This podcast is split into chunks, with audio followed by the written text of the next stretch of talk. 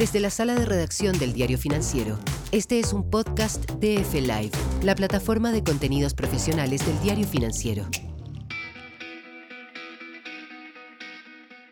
Hola a todos, soy Alejandra Rivera, editora de DF Lab, la sección de Diario Financiero que cubre los temas de innovación, emprendimiento, transformación digital y cambio climático. Les damos la bienvenida a esta nueva entrega del ciclo Emprendedores y Futuro para celebrar los 12 años de DF Lab. Nuestro invitado de hoy es Leo Prieto, fundador de seis emprendimientos, entre ellos Betaceta, Firewire y Odd Industries. Además, es creador de LEMU, el primer atlas de la biosfera para la conservación de ecosistemas con inteligencia artificial, con el que busca revertir la crisis climática. Bienvenido, Leo, ¿cómo estás? Hola, Ale, muchas gracias por la invitación y felicitaciones por los 12 años de DF Lab. Muchas gracias. Como siempre, te agradezco que estés con nosotros acompañándonos. Eh, bueno, pasemos ahora a la entrevista. Lo primero que quiero consultarte es por Hot Industries. Entiendo eh, que tú en 2020 vendiste una parte mayoritaria de este emprendimiento, eh, pero últimamente te hemos visto muy centrado en el proyecto LEMU. ¿O dejó de existir? ¿Nos puedes contar un poco qué pasó ahí? mira, justamente es una cosa que estamos ahora cambiando la comunicación porque genera un poco de confusión. OD es la empresa que crea Lemu, pero entre tener que estar explicando qué es lo que es OD y qué es lo que es Lemu, cuando hoy día lo único que hace OD era Lemu, tuvimos que tomar la difícil decisión de concentrar toda nuestra energía en Lemu y dejar de hablar y dejar de eh, comunicar de OD. Eso no significa que el día de mañana OD pueda crear otras cosas, pero hoy día el 100% del foco es Lemu y por lo tanto solamente nos estamos refiriendo a Lemu. Perfecto, ahí queda un poco más claro. Cuéntanos entonces en qué consiste el EMU, este Atlas de la Biosfera, y cuál es el impacto que buscan tener con él. Bueno, y también explícanos qué es LEMU, de dónde sacaste ese nombre. Bueno, buenísimo. Mira, LEMU para empezar es una, es una palabra de Mapudungun que significa bosque, y justamente donde, donde partimos nosotros. Eh, y si bien esa distinción que tú hiciste entre OD y LEMU eh, en realidad son lo mismo o nacen de la misma misión. En 2018, Ale, eh, yo fundo esta empresa con la intención de poder usar las tecnologías más avanzadas a nuestra disposición para ayudar a entender eh, nuestro mundo real y de esa forma ayudar a revertir la crisis más grande que estamos viviendo, ¿cierto? que es la crisis ambiental. Eh, y muchas veces cuando nos poníamos a pensar cómo podemos ayudar a revertir esta tremenda crisis, aparecen un montón de problemáticas distintas y aparecen muchísimas iniciativas posibles para abordar cada una de esas problemáticas. Pero mientras más analizábamos, más testeábamos esta tecnología, llegamos a la conclusión que lo que necesitábamos nosotros era potenciar las soluciones basadas en la naturaleza.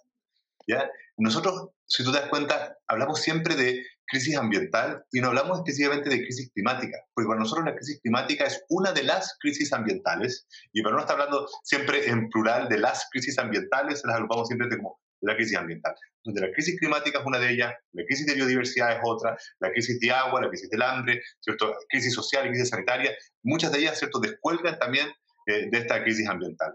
Y por lo tanto nos damos cuenta de que cuando hablamos de soluciones basadas en la naturaleza, una de las más urgentes, que tiene que ver con la crisis climática, era la necesidad de poder eh, reducir los gases de efecto invernadero que hoy día están en nuestra eh, eh, atmósfera y por lo tanto, por un camino necesitamos reducir las emisiones lo antes posible, pero al mismo tiempo necesitamos retirar, remover, ¿cierto? Secuestrar esas esos, emisiones que ya están en, en, nuestra atmósfera. Y una de las formas más eficientes de hacerlo, no la única, ¿cierto? Son los árboles. Los árboles son tremendamente eficientes, una solución basada en naturaleza para capturar carbón, pero muchas veces eh, se habla de plantar más árboles. Necesitamos, ¿cierto? Algunos dicen eh, un billón castellano, ¿cierto? Un trillón gringo de árboles para resolverlo. Y nos damos cuenta, Ale, de que no eran árboles, son bosques. No es un tema de plantar más árboles, es un tema de aumentar la cantidad de bosques. Y no solamente los bosques valdivianos, frondosos, maravillosos en el sur de Chile, pero también los bosques esclerófilos eh, en la zona central mediterránea de Chile, e incluso los bosques de algas, ¿cierto?, eh, en el mar. Entonces, por eso LEMU se convirtió eh, en el nombre que consideramos que englobaba muy bien lo que estamos haciendo. Necesitamos más bosques en el sentido de que necesitamos más ecosistemas donde todos los actores estamos funcionando de forma simbiótica y equilibrada. Cuéntanos ahora entonces en qué consiste el proyecto eh, propiamente tal y cuál es el impacto que buscan tener. por lo tanto, Ale, nos damos cuenta de que para poder potenciar el desarrollo de estos bosques. lo que queremos nosotros es potenciar la conservación y restauración de ecosistemas. Es decir, lo primero que tenemos que hacer para revertir esta crisis es dejar de eh, deforestar o de degradar los ecosistemas. ¿cierto? Primero parar antes de reconstruir tenemos que parar de destruir. Porque no solamente cuando se destruye un ecosistema eh, perdemos una valiosísima biodiversidad, biodiversidad que puede ser endémica, Ale, y que puede que nunca podamos recuperar, ¿cierto? Y se acabe en ese momento, sino que también al degradar o al deforestar ese ecosistema se convierte en un emisor de CO2. lo primero que tenemos que hacer es cómo aumentamos la conservación. ¿Cómo hacemos de que cada vez hayan más ecosistemas protegidos? ¿Ya? Y si quieres, hablamos a qué me refiero con protegido. No se puedan tocar, sino que, que los estemos cuidando como corresponde. Y por el otro lado, ¿cierto? ¿Cómo podemos restaurar, cómo podemos recuperar los ecosistemas que se han ido eh, degradando? Y por eso dijimos, es que lo que necesitamos acá es información. Yo vengo del mundo de la tecnología, ¿cierto? Yo veo estas herramientas tecnológicas tremendamente avanzadas que tenemos hoy día para ayudarnos a medir, para ayudarnos a entender estos servicios ecosistémicos, estas funciones ecosistémicas, estas soluciones basadas en la naturaleza, si queremos. Y por lo tanto, ahora que podemos medir, podemos empezar a demostrar todas estas soluciones o servicios que están generando estos ecosistemas. Por lo tanto, demostrando de que la conservación no es filantropía, no es caridad, ¿cierto? No es un gasto estar poniendo plata en conservación, es una inversión.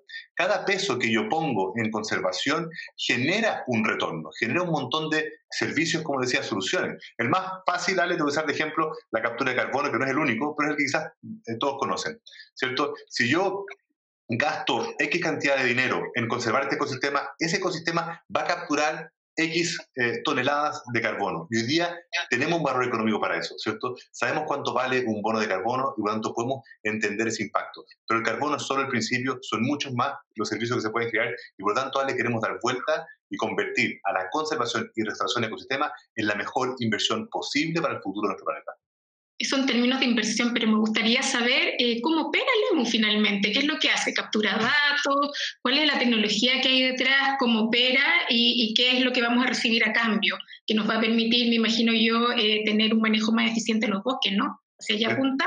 Efectivamente, entonces, para ser súper concreto, leemos una app, una app que tú puedes instalar en tu celular, ¿cierto? iPhone o Android, eh, y lo que tú puedes hacer ahí es, ver el, todo nuestro planeta pero desde un punto de vista de ecosistema. Siempre tratamos de decir que es una especie de Google Maps para la naturaleza. Y si en Google Maps tú puedes encontrar infraestructura humana, calles, tiendas, ¿cierto? Ver a qué hora abre la tienda, cómo llegar a esa tienda, ¿cierto? Ver fotos de la tienda, el restaurante, el colegio, de lo que sea. Acá en Lemu tú puedes hacer lo mismo, pero del mundo natural. En vez de infraestructura humana, tú ves ecosistemas, tú ves especies, tú puedes entender el stock de carbono que hay capturado en ese ecosistema. Tú puedes entender ¿cierto? la retención de suelo, de agua y todas las distintas variables o información eh, que hay relacionada eh, a, ese, a ese punto específico. Y de esa forma tú puedes consultar cualquier rincón del planeta y te vamos a traer todos los datos que tengamos para ayudar a representar el valor, poner en valor ese ecosistema, pero al mismo tiempo tú puedes consultar específicamente proyectos de conservación. Y puedes ver que este proyecto de conservación eh, está haciendo estas acciones. Entonces puedes entender también la historia ayudar a entender por qué es importante este proyecto de conservación. Y a través de eso, Ale, estamos invitando a instituciones e individuos a convertirse en inversionistas, a poder adoptar estos ecosistemas, a poder invertir en su conservación y al mismo tiempo recibir los beneficios de los servicios ecosistémicos que su adopción ha sido capaz de generar. Entonces, ¿quiénes van a poder utilizar la aplicación y la plataforma web la aplicación, está, la aplicación, Ale, está pensada para que sea para el público en general. Esto no está orientado para los científicos, no está orientado para los tomadores de decisiones. Realmente queremos una app que sea lo más masiva posible. Pero estamos apuntando inicialmente a lo que llamamos los entusiastas verdes. Personas que ya tienen un interés. Como te decía, no tienen que ser ambientalistas, no tienen que ser científicos, ¿cierto? no tienen que ser alguien trabajando, por decirte algo, en el Ministerio de Medio Ambiente, sino que puede ser cualquier persona en cualquier parte del mundo que quiere acercarse al mundo natural quiere entender mejor la naturaleza que nos rodea. Ahora, la tecnología que estamos usando, Ale, eh, para poder capturar todos estos datos, usamos una estrategia que llamamos del cielo al suelo. Y partimos usando imágenes satelitales, ¿cierto? Desde el espacio, imágenes hiperespectrales, que son, eh, si, si, si, el ojo humano eh, ve un rango de luz específico, las imágenes hiperespectrales van más allá del rango de los humanos y por tanto nos permiten poder detectar y diferenciar cosas que a simple vista no podríamos ver. Y todo eso lo alimentamos a nuestros modelos de visión artificial que de forma automatizada nos ayudan a poder identificar, entre otras cosas, por ejemplo, el nivel de vegetación, el tipo de vegetación, se podemos clasificar especies desde 500 kilómetros de altura. Y después seguimos bajando con eh, eh, aviones, también con vuelos hiperspectrales y también con LiDAR, eh, que es una especie de láser que no es, el, no es, el, láser de la guerra de las galaxias que hace que las cosas eh, se exploten, ¿cierto? Es un, es un láser eh, inofensivo, siempre lo digo porque siempre que hablo del láser pasando encima de ecosistemas la gente se asusta, ¿no? Este es un láser infrarrojo totalmente inofensivo. Y después seguimos bajando. Usamos datos abiertos generados por distintas instituciones multilaterales, ¿cierto? ONGs, distintas instituciones académicas. Eh, y en concreto, Leo, eh, para que nuestros auditores entiendan eh, qué datos o qué información te permite saber, por ejemplo, un bosque, el crecimiento de los árboles, si nos puedes dar como el, más detalles sobre eso. Absolutamente. Por ejemplo, para partir de arriba, con las imágenes hiperespectrales podemos clasificar especies, podemos identificar dónde hay bosque, dónde no hay bosque, qué tipo de bosque, podemos saber qué tipo de especie, si es un roble, raulicoides, ¿cierto? La composición de ese bosque, por ejemplo. Y después, desde más abajo, con LiDAR podemos entender el volumen del bosque. El LiDAR es una especie de radar, entonces nos permite hacer un mapa de volumen de ese ecosistema. Y con ese mapa de volumen, Ale, podemos ¿cierto? Eh, medirlo año a año y por lo tanto podemos medir cómo está creciendo la biomasa eh, de ese ecosistema y por lo tanto podemos, podemos calcular también eh, eh, comparando año a año cuánto carbono capturó ese ecosistema eh, un año por ejemplo. A eso quería llegar, ahí, ya me queda más claro. bueno, tú participaste en la última cumbre del clima de la COP26 que se desarrolló en Glasgow, ¿no? la cumbre organizada por Naciones Unidas, y ahí viste una notición, que el EMU lanzará un satélite el primer trimestre de 2023 a través de SpaceX, la compañía de Elon Musk. Me gustaría saber cómo se gestó la idea y las negociaciones que hubo detrás para lograr esto. Mira, la idea nace, de hecho, desde el 2018, desde el principio, cuando dijimos cómo podemos usar las tecnologías más avanzadas para tener nuestro mundo, nuestro mundo real, ¿cierto? El mundo físico, por así decirlo. Em, partimos evaluando desde globos meteorológicos, Ale. Al principio yo pensaba que íbamos a lanzar globos meteorológicos porque eran más baratos y eran más factibles. Eh, después drones, ¿cierto? Y así estuvimos hablando de muchas tecnologías distintas. Eh, y los datos nos llevaron a algo evidente. Eh, los satélites son la única forma eficiente de poder medir eh, algo tan extenso como nuestro planeta. Y al principio dijimos, excelente, está lleno de satélites en el mundo, hay 3.000 satélites en órbita, está lleno de proveedores satelitales, simplemente trabajemos con los proveedores satelitales actuales y problema resuelto. Y nos empezamos a encontrar con una sorpresa. No todos los proveedores satelitales tienen la misma cantidad de datos para todo el mundo. Entonces, un mismo satélite puede estar capturando muchísimos datos del hemisferio norte, pero cuando pasa por el hemisferio sur, muchas veces pasa apagado, o por lo menos su cámara pasa apagada, eh, y se dedica a descargar datos, por ejemplo. Entonces, me llevé la primera sorpresa. En el hemisferio sur hay menos datos, y hay menos datos satelitales. Y Chile, en, en, este momento, no tiene ningún satélite en órbita. Bolivia está lanzando satélites, Colombia está lanzando satélites, Argentina, Brasil, Perú, todos están lanzando satélites, y curiosamente Chile que somos muy buenos para mirar desde la Tierra hacia el espacio, somos los mejores, los mejores del mundo, ¿cierto? En observación astronómica, somos, estamos muy atrasados en ir al espacio para poder mirar eh, la Tierra y especialmente para poder observar eh, nuestro país.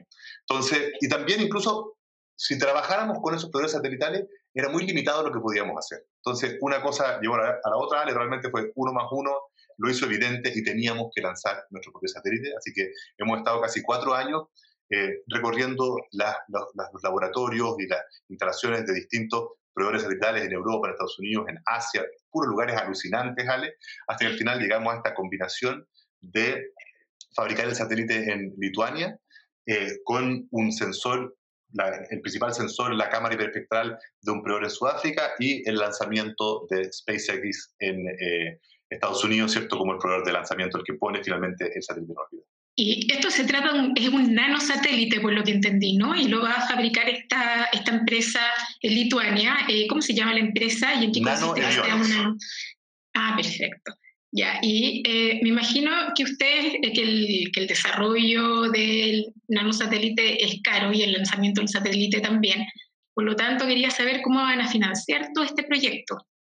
De hecho, lo, más caro es el, es el, lanzamiento del satélite. El, señor Musk, ¿cierto? Es, el, es, la parte más cara de, de todo esto. Pero ojo que dentro de todo el, el, costo de, de, SpaceX de lanzamiento eh, es competitivo con los otros, no, no, no, es que sea ni mucho más caro, eh, pero es el único que tiene eh, cohetes reutilizables y está mucho más barato de lo que solía ser. Solamente para entender, Ale, tal como si tú esto es un nanosatélite del porte de una caja de zapatos, no son esos satélites del porte de un auto, ni mucho menos del porte de un bus, eh, y por lo tanto nosotros somos como eh, el, el, polizonte ¿cierto? del lanzamiento. ese cohete lanza una carga principal, un gran satélite, y después de que se lanza ese gran satélite, eh, libera un montón de satélites chicos como el nuestro, que va a estar lanzado en 2023. y esto está financiado 100% con capitales nacionales, como tú sabes, nosotros hemos, todos nuestros inversionistas ángeles fueron inversionistas chilenos, un poco lo hice yo a propósito, para ir en contra de esta, de esta idea de que los inversionistas chilenos no apuestan por eh, cosas no tradicionales o que solo, solo invierten ¿cierto? en minoría o en agricultura o en cosas ya que, para las que somos conocidos en Chile.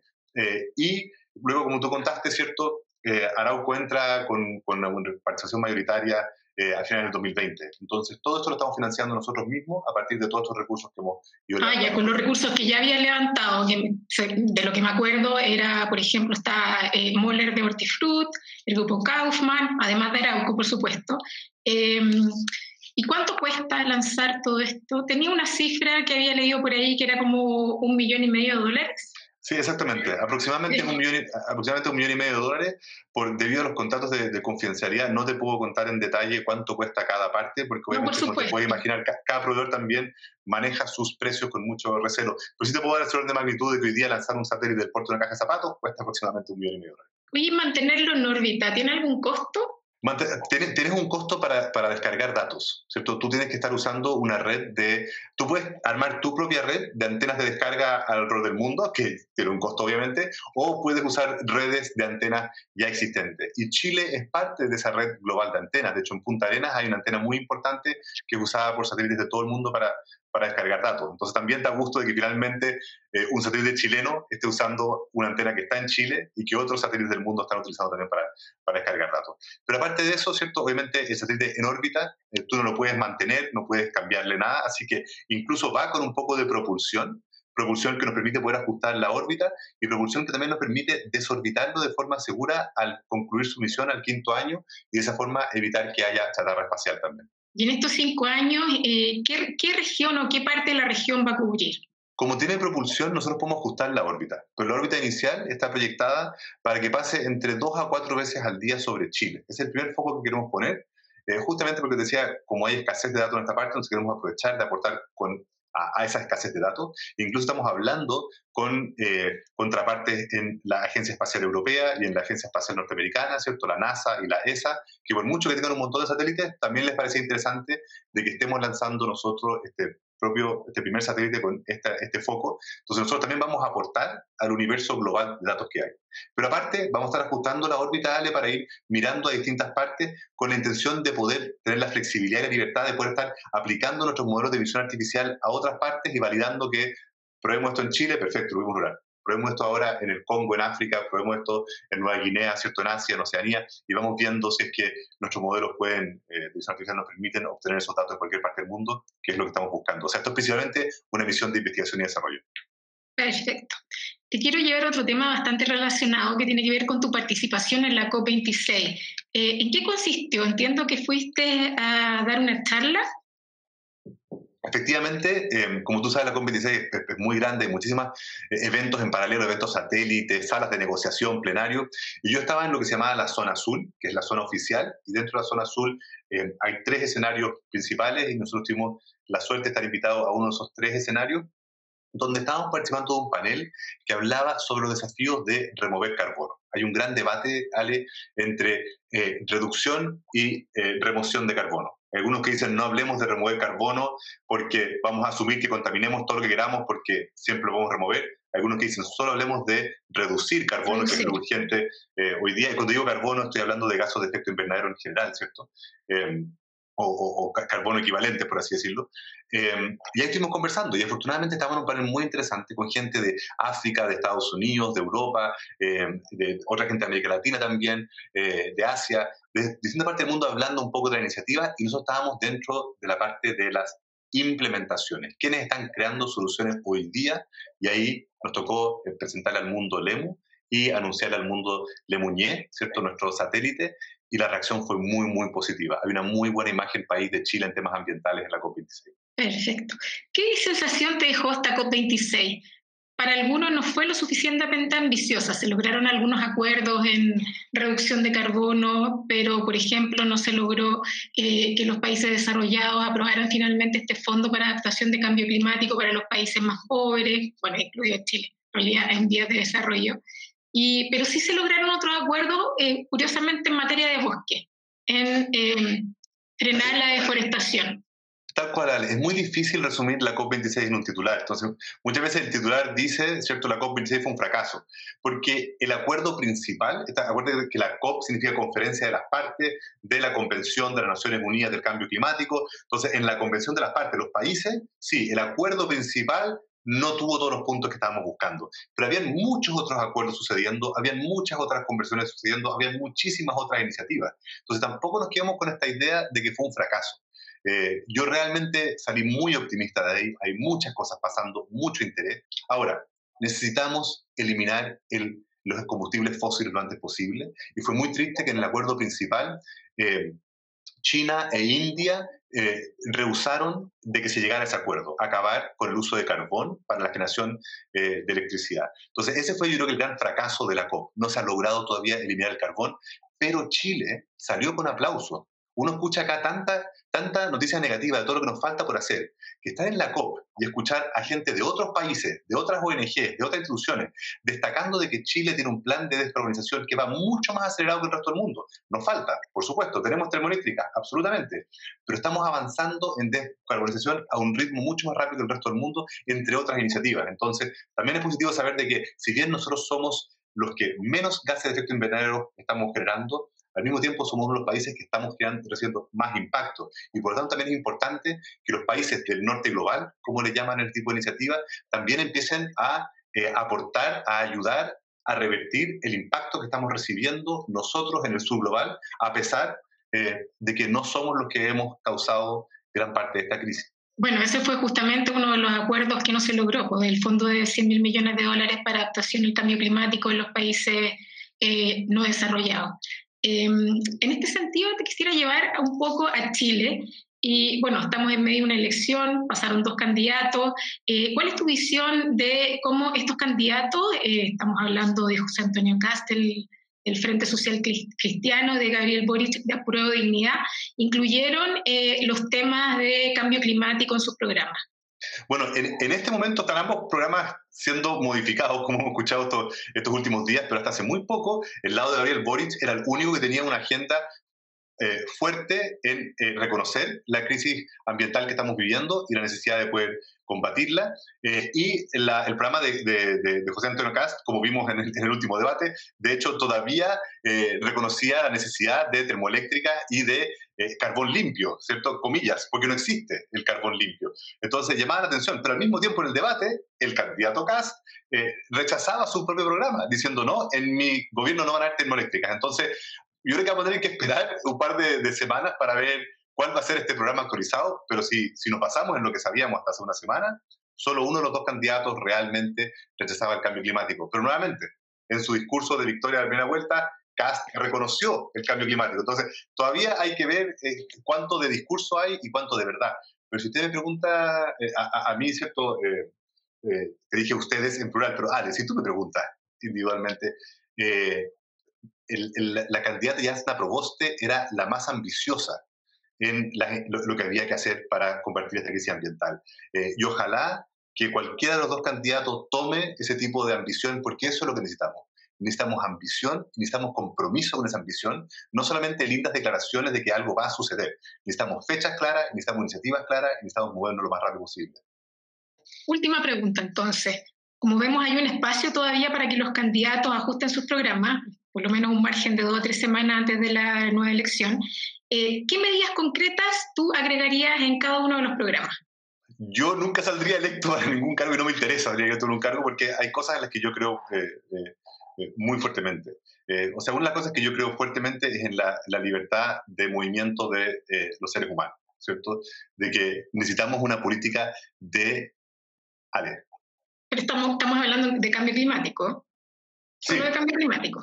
Es que, es que la, crisis climática efectivamente está generando una ola migratoria. Entonces, curiosamente, la crisis ambiental tiene varias patas. Una, una, bueno, tenéis razón, por el tiempo voy a ser más eficiente porque serían muy amplias todas las cosas que tendríamos que hacer si nos queremos hacer cargo de la crisis de agua, de la crisis migratoria, ¿cierto? de la crisis social que muchas de ellas descuelgan de la, de la, de la crisis ambiental. Pero definitivamente nosotros tenemos el privilegio de tener la capacidad de ser un país que genere energías limpias el 100% eh, y que exporte energías limpias. Yo pondría una, una iniciativa muy fuerte eh, en, ese sentido. Al mismo tiempo, nosotros necesitamos poder reducir nuestra dependencia de los combustibles fósiles en general. Y por lo tanto, eh, por un lado, necesitamos fomentar fuertemente la solución basada en la naturaleza más sencilla de todas, que es usar nuestro propio cuerpo para movilizarnos ampliaría la ciclovía. Mucha gente cree que las ciclovías son un tema que le importa solo a Ñuñoa. Yo vivo en Frutillar, acá llueve un montón, hace frío, queremos ciclovías igual, ¿cierto? Yo viví en Holanda mucho tiempo, en invierno y con lluvia, tú andas en bicicleta igual, de nada que ver con que esto sucede solamente cuando hace calor y está cómodo. Pero necesitamos más ciclovías, necesitamos dejar de usar los autos, necesitamos mejor transporte público, transporte público limpio, necesitamos más metro eléctrico, necesitamos ojalá tranvía, necesitamos buses eléctricos, necesitamos realmente multiplicar el transporte público para que haya tanta oferta y disponibilidad de transporte público que ni siquiera consideres usar tu auto. Y si no quieres transporte público, que hayan ciclovías para llegar a cualquier parte. Y si ya necesitas el auto, necesitamos mejor infraestructura para poder atender autos eléctricos. Porque hay un problema de huevo y gallina, ¿cierto? Seguimos usando autos a, gasolina porque hay más estaciones de, benzina, ¿no es cierto? Eh, y mucha gente que incluso puede pagar eh, y comprarse un auto eléctrico, no se atreve a hacerlo porque no sabe dónde lo va a poder cargar. Entonces, si tú notas algunas cosas rápidas que haría, cambiar la matriz energética y cambiar el sistema de transporte. Eso yo creo que son dos iniciativas rápidas, ni hablar del tema de las fronteras. Muchas gracias, Leo, por esta interesante entrevista. Eh, le agradecemos a Leo Prieto, fundador de OT Industries y de LEMU, y eh, eh, por su participación en esta nueva edición del ciclo de podcast Emprendedores y Futuro para celebrar, celebrar los 12 años de, de FELAB de Diario Financiero. Gracias. Muchas gracias, Ale, por la invitación. Y si quieren saber más, por favor, visiten le.mu, le.mu. Muchas gracias. Esto fue el podcast de FLive, la plataforma de contenidos profesionales del Diario Financiero.